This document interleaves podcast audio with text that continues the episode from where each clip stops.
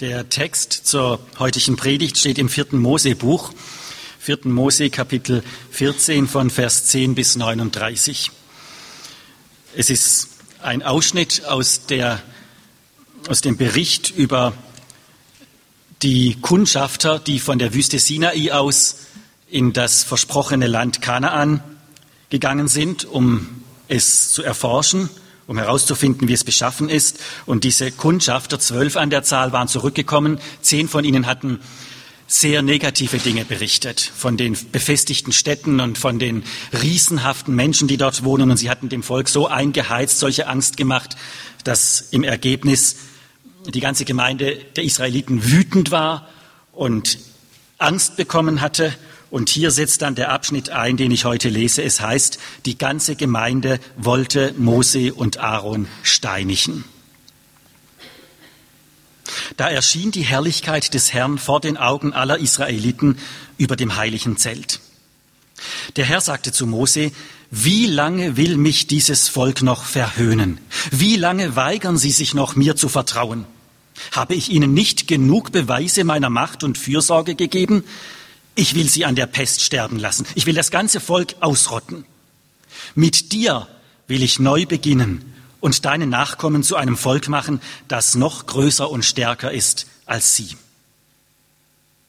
Aber Mose erwiderte, was werden dann die Ägypter sagen?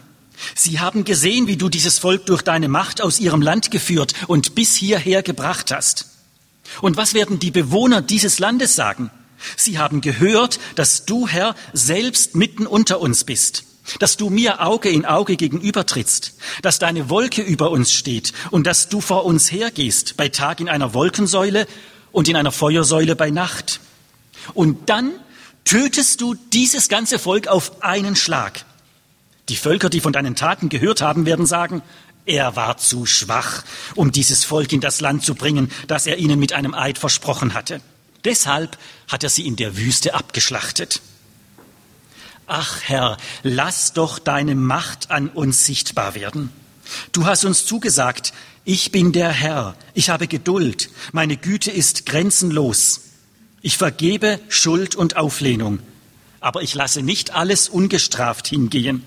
Wenn sich jemand gegen mich wendet, dann bestrafe ich dafür auch seine Kinder und Enkel bis in die dritte und vierte Generation. Weil nun deine Güte so groß ist, darum vergib diesem Volk seine Schuld. Du hast ihm ja auch bisher vergeben während der ganzen Zeit, seit du es aus Ägypten herausgeführt hast. Der Herr antwortete, ich vergebe ihnen, weil du mich darum bittest. Aber so gewiss ich lebe und meine Herrlichkeit die ganze Erde erfüllt, diese Männer werden nicht in das Land kommen, das ich ihren Vorfahren versprochen habe.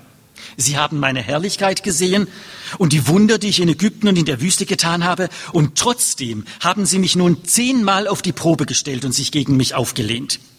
Keiner von denen, die mich missachtet haben, wird das Land betreten.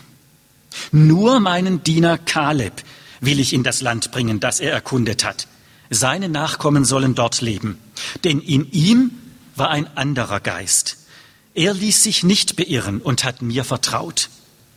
In den Ebenen aber bleiben die Amalekiter und Kananiter wohnen.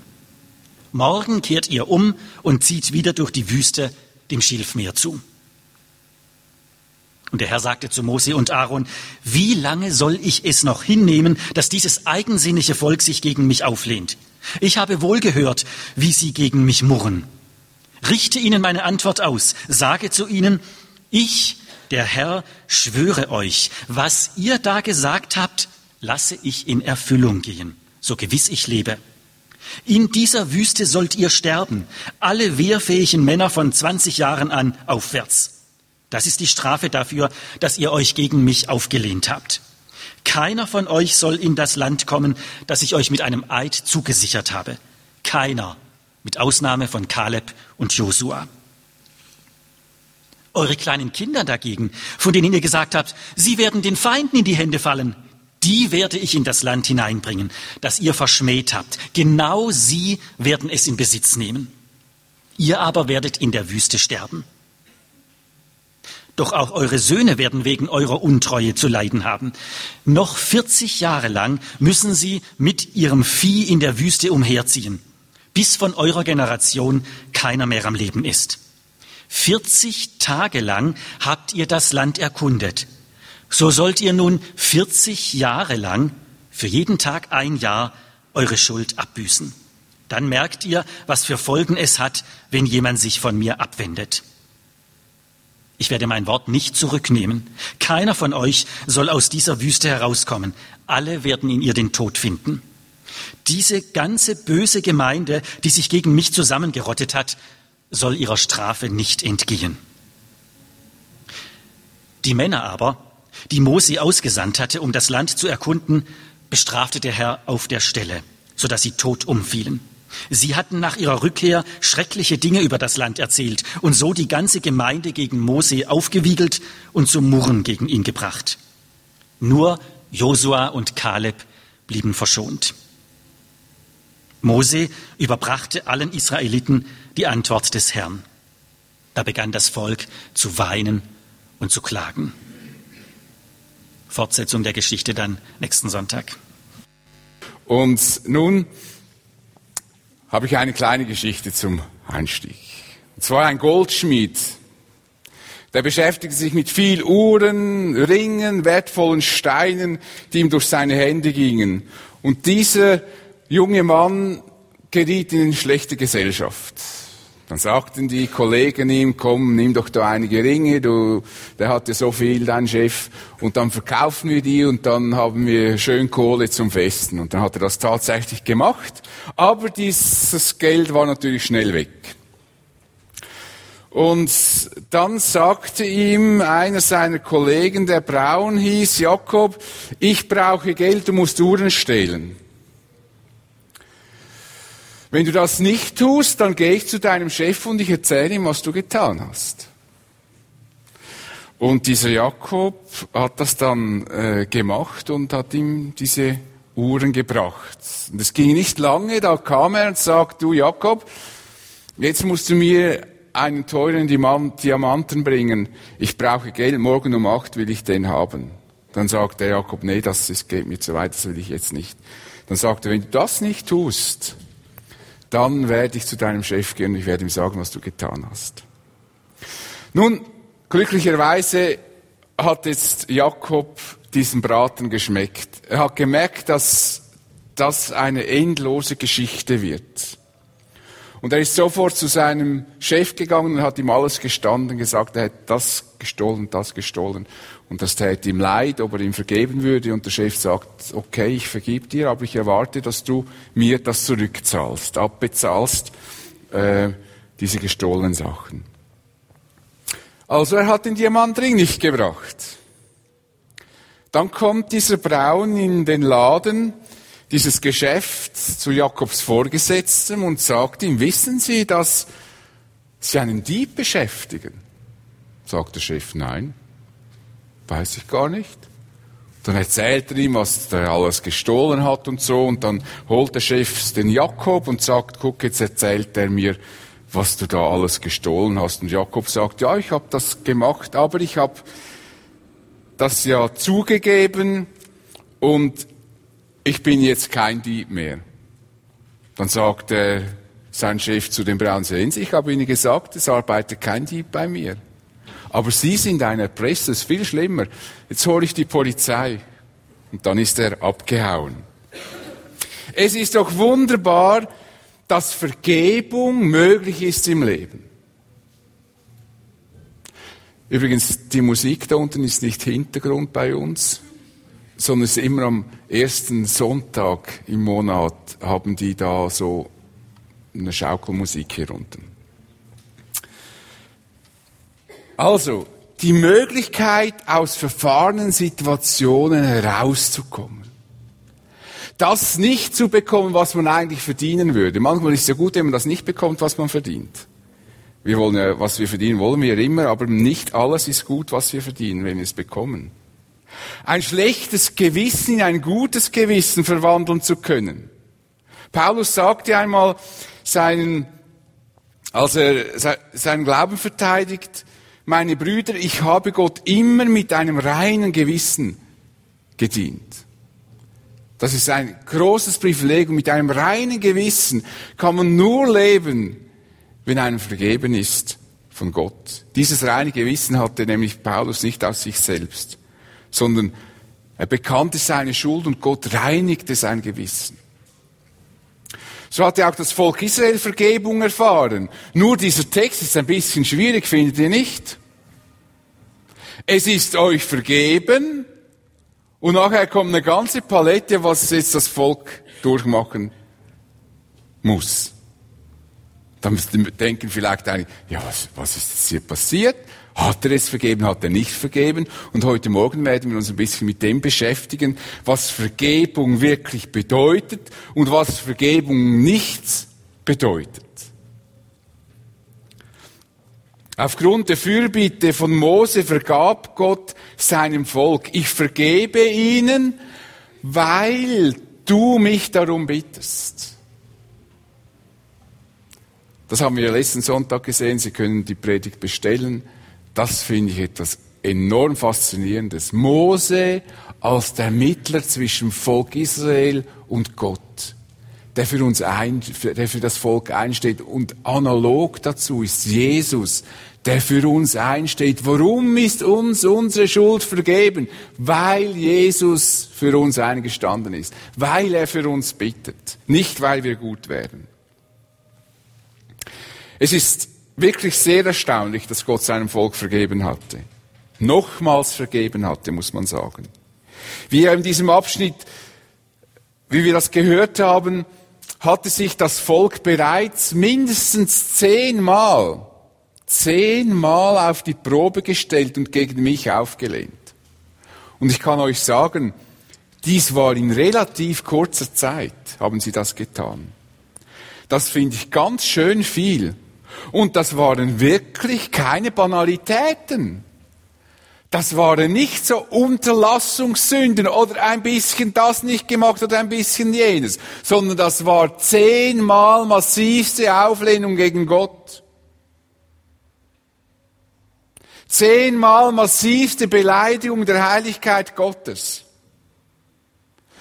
Nehmen wir nur ein Beispiel. Das goldene Kalb.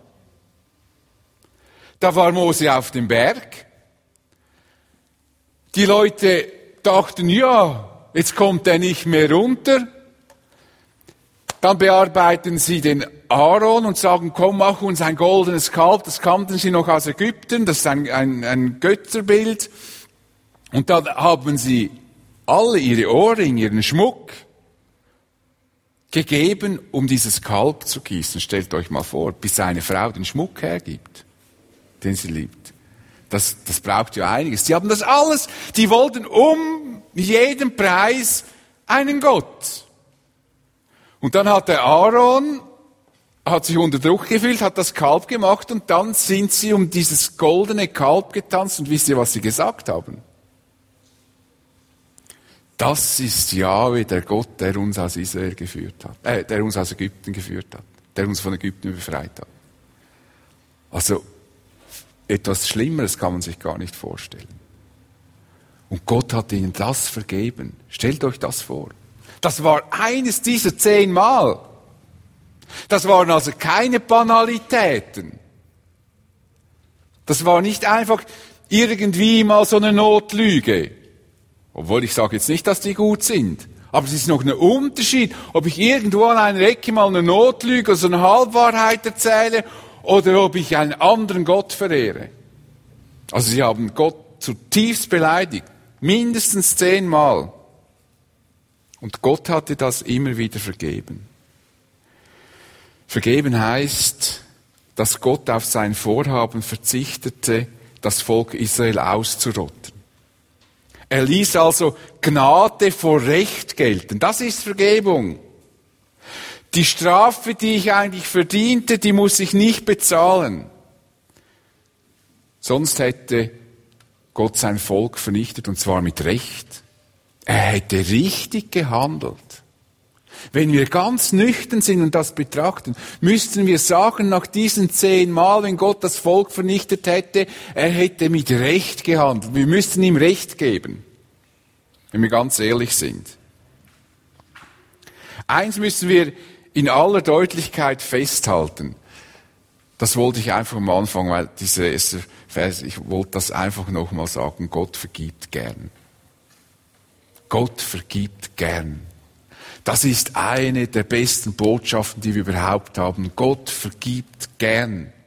Seine Liebe und Barmherzigkeit ist für uns unvorstellbar groß. Ich glaube nicht, dass jemand bei uns, der hier sitzt, einem Menschen das zehnte Mal nochmals vergeben würde, der ihn dermaßen beleidigt und dermaßen schädigt.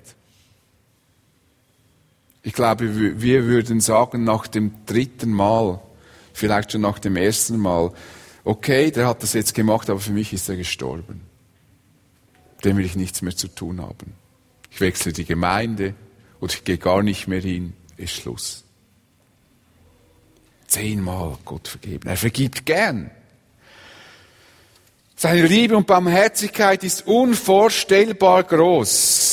Wir sehen im Alten Testament sehen immer die Leute, die Strafen, die Gerichte, die kommen, aber sie beachten nicht, wie lange das Gott wartet, bis er überhaupt Gericht hält. Gott ist viel geduldiger als wir. Er, er wartet manchmal 100 Jahre, manchmal 200 Jahre, bis er handelt und versucht, immer dazwischen Menschen wieder zu gewinnen. Im, in der ganzen Bibel finden wir viele Beispiele für die Sehnsucht Gottes, uns zu vergeben. Im Alten Testament die Sehnsucht, sein Volk zurückzugewinnen. Er würde ihnen gerne vergeben, aber vergeben kann er nur, wenn jemand einsichtig ist. Das ist ein Grundprinzip der Vergebung. Vergebung wird einem nicht einfach zugeworfen, sondern Vergebung wird angeboten. Und sie kommt nur zum Tragen, wenn ich meine Schuld anerkenne. Ich komme, Gott vergibt mir nur, wenn ich meine Schuld anerkenne, dann vergibt er mir sehr, sehr gern. Zum Beispiel ließ er durch Jeremia eine Botschaft ans Volk richten, in der er erklärte, welche schlimmen Entwicklungen auf das Volk zukommen werden, wenn sie so weiterleben wie jetzt. Und das ließ er nicht darum sagen, weil Gott enorm daran Freude hat, so Horrorszenarien den Leuten zu sagen, sagen, guckt einmal, wie schlecht das ihr seid und wie schlimm, dass das alles rauskommt und so. Er hat einen ganz anderen Grund und das ist für mich einer der Verse, der für mich am besten zeigt, warum wir überhaupt die Bibel haben, warum Gott zu uns spricht. Ich finde den einfach krass. Vielleicht das, das drückt, nur schon, dass es dieses vielleicht, schon die Sehnsucht Gottes, vielleicht, vielleicht werden die Leute von Juda auf, von Juda umkehren, wenn sie hören, welches Unheil ich über sie bringen will. Vielleicht, vielleicht geben sie ihr verkehrtes Leben auf und ich kann ihnen ihre Schuld vergeben. Vielleicht merken Sie es, vielleicht kapieren Sie es, vielleicht sehen Sie endlich das mal ein, dass das so nicht weitergeht. Ich hoffe es. Dann kann ich Ihnen vergeben. Das ist Gott. Die Sehnsucht, die er hat. Gott ist kein Gott, der Freude an Rache und Gericht hat. Obwohl er Gericht übt. Und sind wir doch ehrlich, wir erwarten doch von Gott, dass er Gericht übt. Von einem gerechten Gott erwarten wir, dass er Gericht übt. Oder findet ihr das einen guten Gott, der einem Massenmörder sagt, du, kein Problem, Schwamm drüber, komm, vergessen wir. Also ich fände das nicht toll. Ich fände, das hat mit Gerechtigkeit gar nichts zu tun. Wir erwarten, wenn wir zutiefst ehrlich sind, erwarten wir, dass Gott gerecht ist. Wir wollen nicht einen Gott, der mal so ist, mal so und so wankelmütig, wir wollen einen gerechten Gott.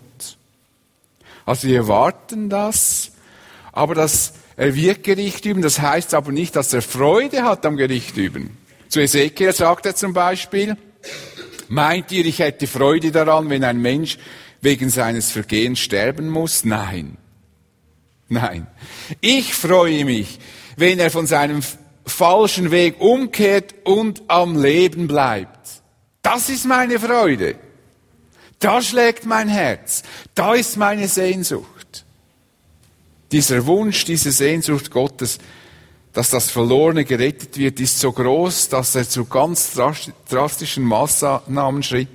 Er schickte nämlich seinen eigenen Sohn, denn Gott hat der Welt seine Liebe dadurch gezeigt, dass er seinen einzigen Sohn für uns hergab, damit jeder, der an ihn glaubt, das ewige Leben hat und nicht verloren geht. Das ist die Sehnsucht Gottes, uns Menschen vergeben zu wollen, uns Menschen zu retten, nicht zu wollen, dass wir verloren gehen. Nun möchte Gott, dass du dich Jesus zuwendest, damit er dir deine Schuld vergeben kann, damit du neues, ewiges Leben bekommst. Deshalb hat er es getan, aus Liebe zu dir.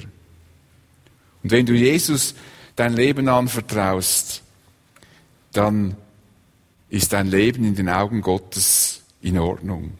Ich werde, so heißt es im, wird im Neuen Testament zitiert, ich werde nie mehr an ihre Sünden und an ihren Ungehorsam gegenüber meinen Geboten denken. Ich habe hier extra rote Rosen in den Hintergrund genommen. Rosen, die Blume der Liebe. Das ist die Liebesaussage Gottes. Ich werde nicht mehr dran denken. Ich habe dir vergeben. Also Gott vergibt gern. Das müssen wir festhalten. Das ist so wie ein Anker jetzt, wenn wir das andere ansehen. Gott vergibt gern. Doch durch die Vergebung wurde nicht alles wieder zum alten Zustand zurückgeführt. Gott erfüllte dem Volk Israel sogar unvernünftige Wünsche, die sie in ihrer Wut und Verzweiflung äußerten. Sie sagten nämlich, Wären wir doch lieber in Ägypten gestorben oder unterwegs in der Wüste. Es wäre besser, wir kehrten wieder nach Ägypten zurück. So ein Blödsinn haben die gesagt. Nur weil sie nicht in das Land wollten und Gott nicht zutrauten, dass er sie ins Land bringt. Und nun wird Gott ihre Wünsche erfüllen. Was ihr da gesagt habt, lasse ich in Erfüllung gehen, so gewiss ich lebe. Ihr könnt es haben. Sie müssen jetzt umkehren in Richtung Ägypten zum Schilfmeer zurück und jeder über 20 Jahre, der Gott nicht vertraute, wird sterben. Das heißt, wenn ich jetzt dabei gewesen wäre, könnte ich maximal 90 Jahre werden. Aber das wäre ja auch kein schlechtes Alter, 90. Wenn man gesund ist. Und die, die dann 20 waren oder 21, die konnten dann maximal 61 werden. Ist auch kein schlechtes Alter jener Zeit. Also Gott hat sie nicht gleich ausgerottet, aber er hat gesagt, in den nächsten 40 Jahren werden diese Leute sterben. Manchmal erfüllen sich in unserem Leben unvernünftige Wünsche. Gott nimmt uns als Gegenüber ernster, als es uns manchmal lieb ist. Wir meinen immer, Gott müsste uns nur ernst nehmen, wenn wir sagen, vergib uns und mach das, mach das, mach das. Aber Gott nimmt uns ernst als Persönlichkeiten. Und gerade Menschen, die fast gedankenlos Flüche aussprechen, sollten sich dessen doch sehr bewusst sein, dass Gott auch das hört. Mit den meisten Flüchen verfluchen wir uns nämlich selbst. Habt ihr das, ist euch das schon aufgefallen? Also ich nenne jetzt da keine Flüche. Ähm, Sonst nimmt noch jemand meine Predigt und äh, schneidet die Flüche raus und sagt, äh, was ist das für ein Prediger? Der flucht ja von der Kanzel weg. Also ich sage euch keinen Fluch, aber könnt ihr, die kennt ihr ja selber. Man verflucht sich selbst. Man wünscht sich von Gott verflucht zu werden. Wenn wir Gott in unserem Leben ausblenden und nur von uns ausgehen, nur auf uns schauen, so fluchen wir und verwünschen uns selbst als wenn es keinen Gott gäbe, aber eben Gott kann unsere unvernünftigen Wünsche erfüllen. Mir wurde das einmal sehr bewusst. Ich war damals noch nicht Christ. Das ist man gut, wenn man das manchmal sagt. Ich war mir eigentlich auch nicht gewohnt, großartig zu fluchen. Aber ich war da mal mit einem meiner besten Freunde im Bündnerland, der, wir waren da in Zürich miteinander in der Schule und der war im Bündnerland zu Hause normalerweise und ich bin dann oft zu ihm gegangen. Und dann waren wir so wieder mal unterwegs und er hat mich dann zum Bahnhof gebracht und ich war dann ein bisschen alkoholisiert, nicht zu arg, aber doch ein bisschen. Und dann bin ich unter der Unterführung durch und dann ist mir der Zug vor der Nase weggefahren. Und ich war so stinkesauer, dass ich in die Unterführung rein bin und habe dort einen Fluch ausgesprochen. Und zwar richtig laut. Da war ich in der Unterführung drin. Und ich vermute, dass, weil ich in der Unterführung war, mir dieser Fluch wie zurückgeworfen wurde. Und ich bin so komplett in mir zusammengefahren, dass ich nachher die Treppe hochgegangen bin und gesagt, bitte Gott, verdamm mich nicht, verdamm mich nicht. Ich bin innerlich flehend wieder zu meinem Freund zurück und habe Gott angefleht, bitte verdamme mich nicht, ich habe es nicht so gemeint, es tut mir leid.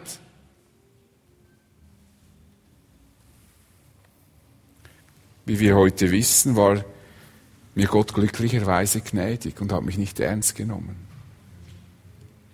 Aber sind wir nicht manchmal zu leichtfertig?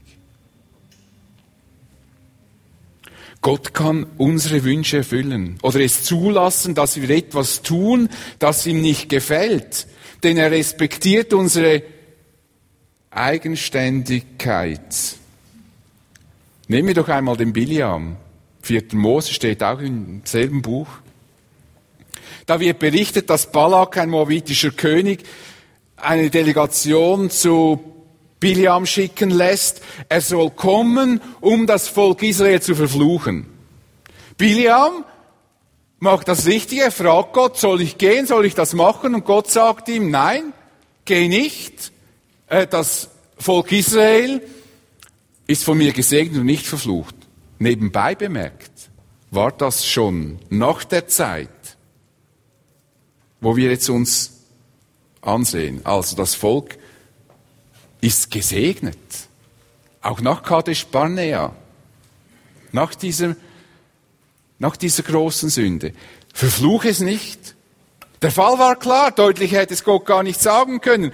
Biliam schickt vorbildlicherweise die Leute weg und dann kam eine nächste Delegation, nochmals vom König Balak und dann sagt er, er soll sofort kommen, er würde ihn auch reich belohnen, er soll kommen und das Volk Israel verfluchen. William, ein bisschen halbherzig, sagt, ja, yeah. Gott hat eigentlich gesagt, äh, ich soll das nicht machen und, und ich soll nicht kommen und so. Aber ich überlege es mir nochmal, bleibt über Nacht da, ich frage ihn nochmals und so. Und dann äh, fragt er nochmals, offenbar war sein Herzenswunsch, diesen Auftrag zu erfüllen. Ich weiß nicht, ob es das Geld war, die große Belohnung, die auf ihn wartete. Und dann sagte ihm Gott, dann geh. Geh. Wenn du, ich sag's jetzt nicht, um jeden Preis gehen willst, dann geh doch. Gott lässt uns manchmal gehen. Wir täuschen uns, wenn wir meinen, Gott würde uns immer alles verbarrikadieren. Aber wir müssen nachher auch die Folgen selber tragen. Aber Gott lässt uns gehen. Wir meinen immer, ja, wenn es kein Hindernis gibt, dann, geh, da, dann ist es okay. Ja, wenn es kein Hindernis gibt. Ich hätte schon viel sündigen können ohne Hindernis. Das Hindernis war für mich, dass ich weiß, dass es Gott nicht gefällt. Aber sonst wären alle Türen offen. Nein, Gott lässt uns manchmal unsere Wünsche ausführen. Und das wurde Biliam nachher zum Verhängnis. Er hätte besser weitergelebt, hätte er das erste Mal auf Gott gehört. Aber kommen wir zurück zum Volk Israel in der Wüste. Alle über 20 Jahre müssen in den nächsten 40 Jahren sterben. Erst dann kann die nächste Generation das Land erobern. 40 Tage lang habt ihr das Land erkundet, so sollt ihr nun 40 Jahre lang für jeden Tag ein Jahr, das ist schon ein bisschen happig, oder? Eure Schuld abbüßen, dann merkt ihr, was für Folgen es hat, wenn man sich von mir abwendet. Diese Folgen sind also eine erzieherische Maßnahme. Gottes. Sie sollen erkennen, dass Sünden Folgen haben, denn so lässt Gott mit sich nicht rumspringen. Es gibt also einen Unterschied zwischen der Vergebung und den Folgen der Sünde. Sünden haben nämlich meistens Folgen und zwar meistens negative Folgen. Das musste später auch König David erfahren. Er versündigte sich durch den Ehebruch an Bathseba und den Mord an ihrem Mann unentschuldbar vor Gott und Gott vergab ihm. Er ließ Gnade vor Recht walten. Eigentlich hätte er sofort sterben müssen. Doch trotzdem, dass Gott ihm vergeben hatte, musste er Folgen der Sünde tragen. Er musste sogar seinen eigenen Palast in Jerusalem verlassen. Er wurde von seinem Sohn gejagt. Sein Sohn wollte ihn ermorden. Das war alles deshalb, weil er sich versündigt hatte. Das war die Folge seiner Sünde.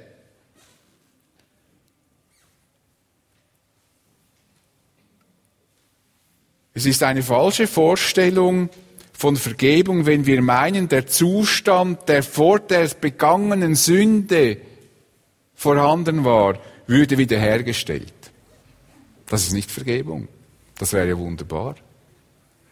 Dann könnten wir sündigen am laufenden Band. Es würde ja immer wieder hergestellt. Ich würde ja immer wieder an den Punkt zurückkommen, wo ich war. Es wäre immer ungeschehen. Da kann man mal das versuchen, mal das versuchen, mal das versuchen. Das ist ja das, was uns die Leute vorwerfen. Ja, ihr Christen habt es einfach, ihr versündigt euch und dann sagt ihr einfach, Gott vergibt.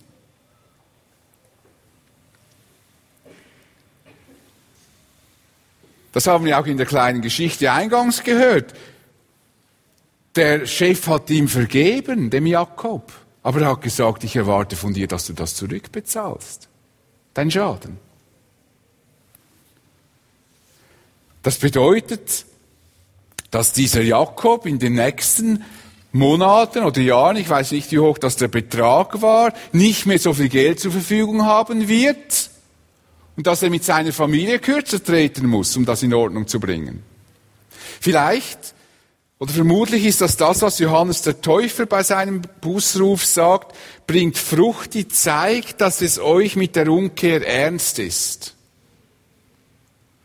Also Umkehr ist nicht einfach etwas Billiges. Die Vergebung ist nicht dazu da, dass ich mich meine Verantwortung entledige.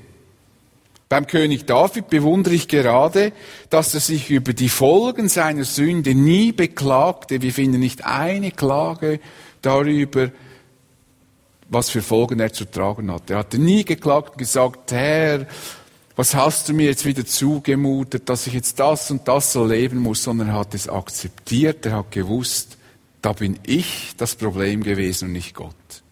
Und ich bin bereit, das zu tragen. Und wenn ihr dann am Ende seines Lebens seht, was er sagt zu seinem Leben, dann rühmt der Gott für seine Barmherzigkeit und Gnade. Er macht ihm keinen einzigen Vorwurf. Mit dir kann ich Mauern überspringen.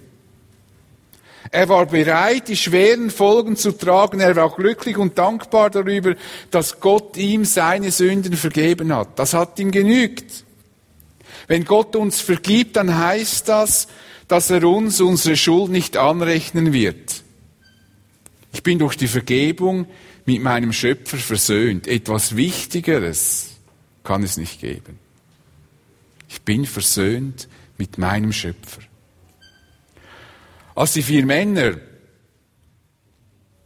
das Haus abdeckten da, mit dem Gelähmten, den sie vor Jesus bringen wollten. Und Jesus, und, und sie ließen den Jesus vor die Füße, sagte Jesus zuerst zu ihm, mein Freund, deine Sünden sind dir vergeben. Ich denke, dieser Gelähmte war, war schon glücklich.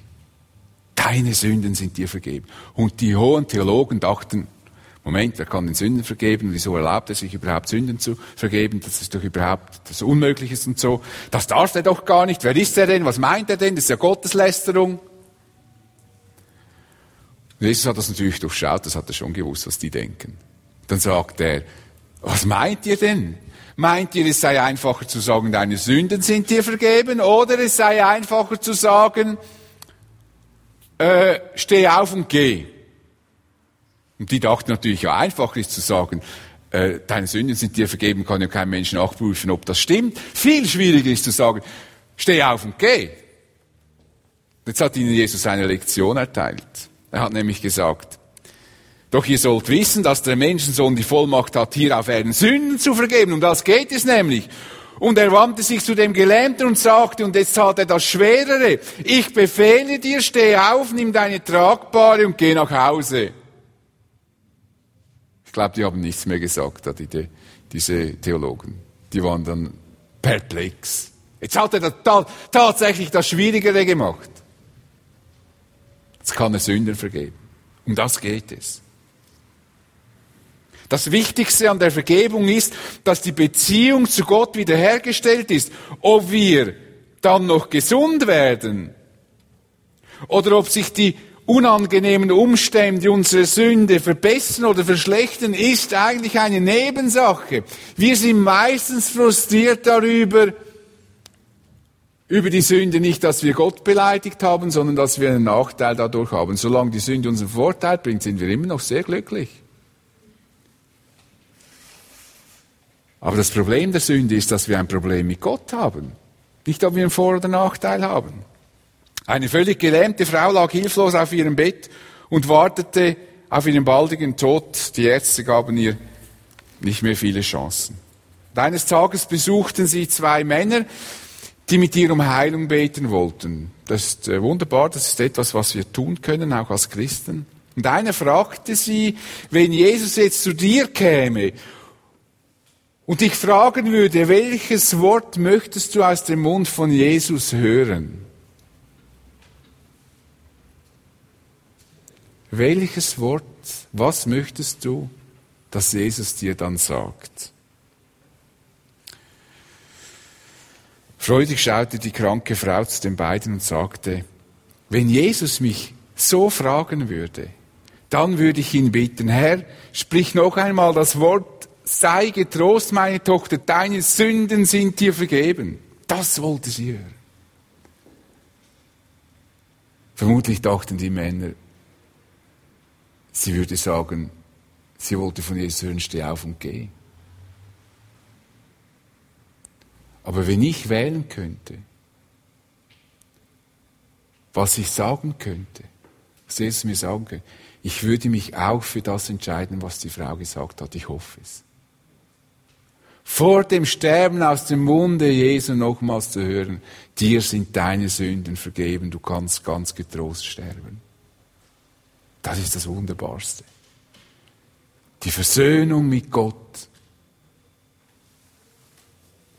Sie hat das erlebt, die Gnade Jesu. Sie hat erlebt, dass ihr Gott vergeben hat, dass Jesus für sie am Kreuz starb. Und kurz vor dem Sterben, wenn Jesus kommen würde, hätte sie das am liebsten nochmals gehört. Es ist für uns wichtig, dass wir verstehen, dass die Vergebung uns nicht an den Punkt vor der Sünde zurückversetzt. Das ist ein großer Irrtum, den wir auch als Christen immer wieder verfallen.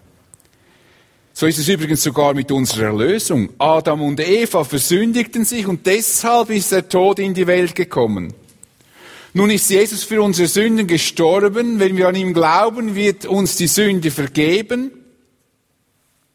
Wir sind für Zeit und Ewigkeit gerettet. Jetzt ist das Neues entstanden. Oh, Entschuldigung, ist das schon bin ich jetzt schon beim vierten Punkt? Nee, ich bin nicht.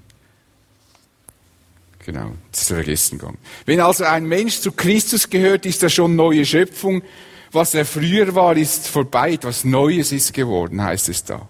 Jawohl, wir sind neue Schöpfung. Und doch werden wir durch die Erlösung nicht in den Zustand zurückversetzt, in dem Adam und Eva am Anfang war. Weil am Anfang gab es den Tod nicht, den Tod nicht. Wir tragen also die Folge noch mit, dass wir sterben müssen. Es ist nicht alles ganz weg sofort. Wir haben noch Folgen zu tragen. Wenn ich als Buchhalter einer Firma größere Beträge unterschlage und ich entdeckt werde und vor Gott meine Schuld bekenne, heißt das doch nicht, dass ich dann all die Gerichtsverfahren nicht durchlaufen muss. Es heißt doch nicht, dass ich die Schadenersatzzahlungen nicht mehr zahlen muss. Es heißt, ich muss das tun, aber mein Verhältnis zu Gott ist geklärt. Und sicher wird Gott auch auf diesem Weg der Bereinigung helfen. Es war doch auch so beim Volk Israel. Während 40 Jahren versorgte Gott sein Volk. Er hat sie nicht im Stich gelassen. Sie hatten genug Wasser, sie hatten genug zu essen, sie wurden nicht krank, außer dass dann halt die, die gestorben sind, gestorben sind. Er begleitete sie im Feuer und Wolkensäule. Oder nehmen wir das Beispiel, wenn jemand die, seine Ehe bricht. Es tut ihm nachher sehr leid und er bittet oder sie bittet je nachdem seinen Ehepartner und Gott um Vergebung. Nun vergibt Gott und vielleicht auch der Ehepartner. Doch die Ehe, die geht nicht dort weiter. Die geht nicht vor dem Ehebruch weiter, sondern nach dem Ehebruch. Und der, der die Ehe gebrochen hat, kann von seinem Partner nicht einfach erwarten, dass der jetzt tut, wie wenn nichts gewesen wäre. Sondern der muss wieder das Vertrauen seines Partners gewinnen. So einfach, wie wir das gerne wollen, ist das mit der Vergebung eben nicht. Es ist nur immer einfach, wenn wir, was wir von den anderen erwarten. Aber so, das Rad des Lebens lässt sich nicht zurückdrehen. Das ist ein Erziehungsmittel, mit dem Gott uns davor schützen will, dass wir hemmungslos sündigen. Würde nämlich immer wieder der Urzustand zurückgeführt nach der Vergebung, dann würden wir ja endlos verführt zum Sündigen, weil dann immer, immer alles wieder in Ordnung kommt und immer alles ist wie früher. Kann man immer wieder von vorne anfangen. So ist das Leben einfach nicht konstruiert. Noch ein wichtiger Gedanke zum Schluss. Uns scheinen die Folgen, die das Volk zu tragen hat, sehr streng. Doch angesichts der vielen Lästerungen und des häufigen Ungehorsams ist das gar nicht so übertrieben, finde ich. Denken wir doch nur, dass Mose eigentlich dasselbe Urteil für einen in unseren Augen viel, viel, eigentlich für eine Bagatelle bekommen hat. Er sollte zu dem Felsen sprechen. Gott hat ihm gesagt, sprich zu dem Felsen, er soll Wasser geben. Wenn du zu ihm sprichst, kommt Wasser raus. Und dann hat das Volk ihn wieder bedrängt und er nahm seinen Stab und schlug ihn über den Felsen. Und dann kam auch Wasser raus.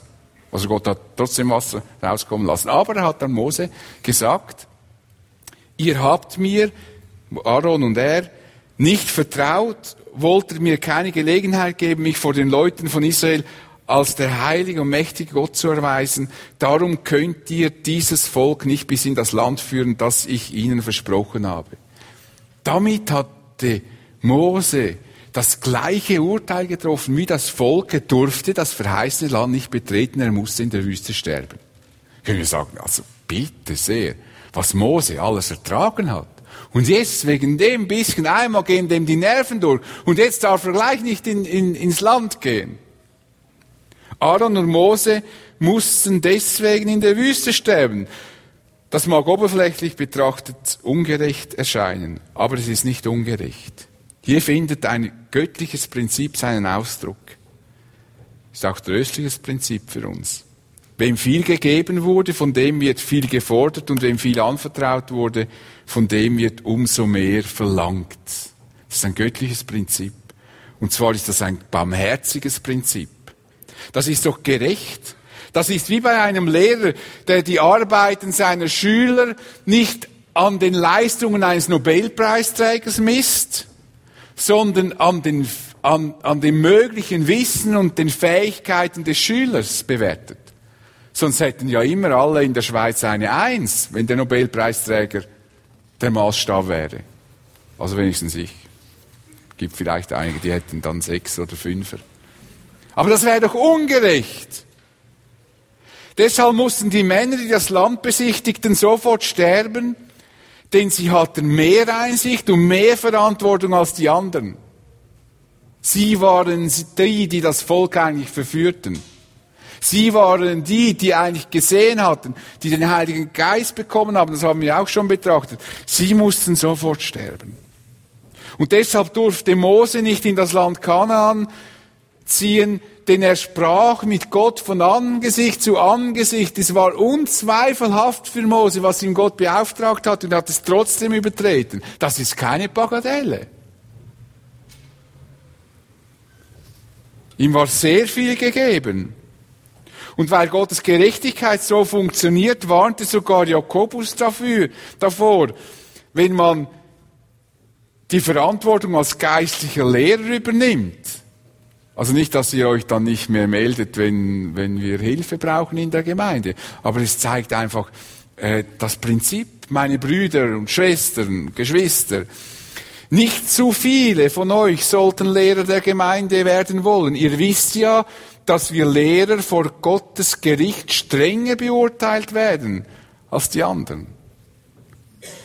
Da habe ich mich auch schon gefragt, ob ich das richtig gemacht habe. Zu verkündigen. Der Maßstab an mich wird strenger sein als an meinen Zuhörer. Das ist Gottes Gerechtigkeit. Das ist auch richtig so. Gott beurteilt also nicht, uns nicht nach einem einzigen Maßstab, sondern er sieht darauf, was wir für Voraussetzungen haben und er nimmt uns als Persönlichkeiten ernst.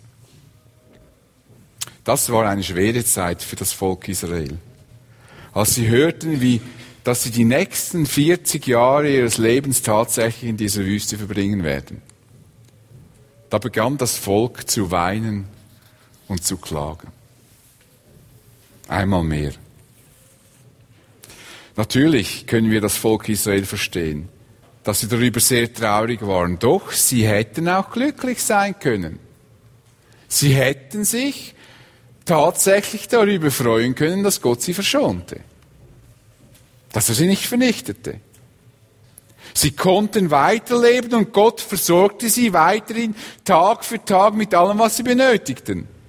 Gottes Güte war deutlich im Leben der Israeliten nach wie vor zu erkennen. Vielleicht ist auch dein Leben von Spuren vergangener Sünden geprägt. Dinge, die du denkst, hätte ich sie nicht gemacht, würde ich heute an einem anderen Platz stehen. Das kann sehr schmerzen. Aber strecke dich doch bitte aus nach vorne und freue dich darüber, dass dir Gott vergeben hat und er dir selbst in dieser Situation, auch wenn dein Leben jetzt wie eine Kurve gemacht hat wegen einer Sünde, er dir beisteht und mit dir unterwegs bleibt.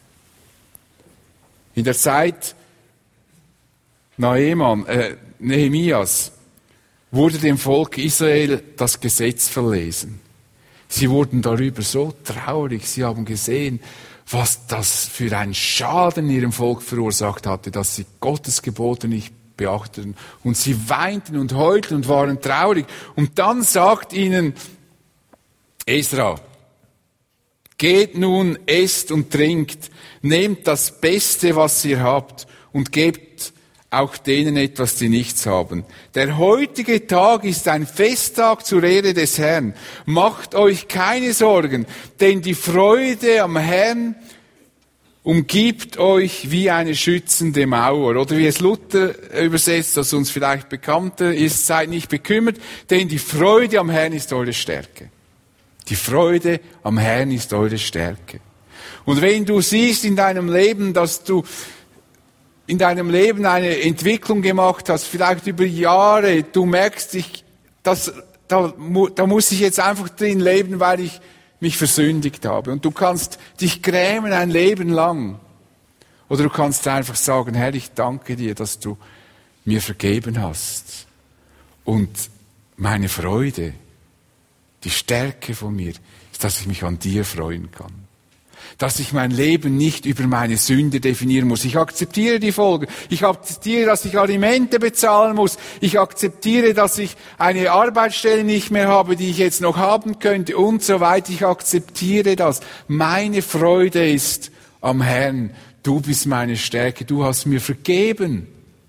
Ich kann das Rad der Zeit nicht zurückdrehen und ich kann die Sünde auch nicht heilen, indem ich, sie, indem ich die Folgen beklage. Ich kann es nur machen, indem ich das so mache, wie das David gemacht hat. Das einfach zu akzeptieren, das gehört jetzt zu meinem Leben. Das sind Spuren meines Lebens, aber die Freude ist, dass meine Beziehung zu Gott in Ordnung ist, dass er mir vergeben hat und dass ich zu ihm in die Herrlichkeit eingehe. Seid nicht bekümmert. Wenn du bis jetzt bekümmert bist, lass dir das sagen, sei nicht bekümmert. Die Freude am Herrn, das ist deine Stärke. Und wir wollen dieser Freude Ausdruck geben mit diesem Lied, das uns eigentlich an das erinnert, wo der Grund dieser Freude ist. Für mich gingst du nach Golgatha. Wir wollen dieses Lied miteinander singen. Wir stehen auf, die aufstehen können. Das ist praktisch der Kern, dass wir uns freuen können am Herrn. Er ging auf Golgatha und hat uns freigemacht von der Schuld. Und hat die Beziehung zu Jesus wieder, zum Vater wiederhergestellt. Und jetzt kann alles neu werden.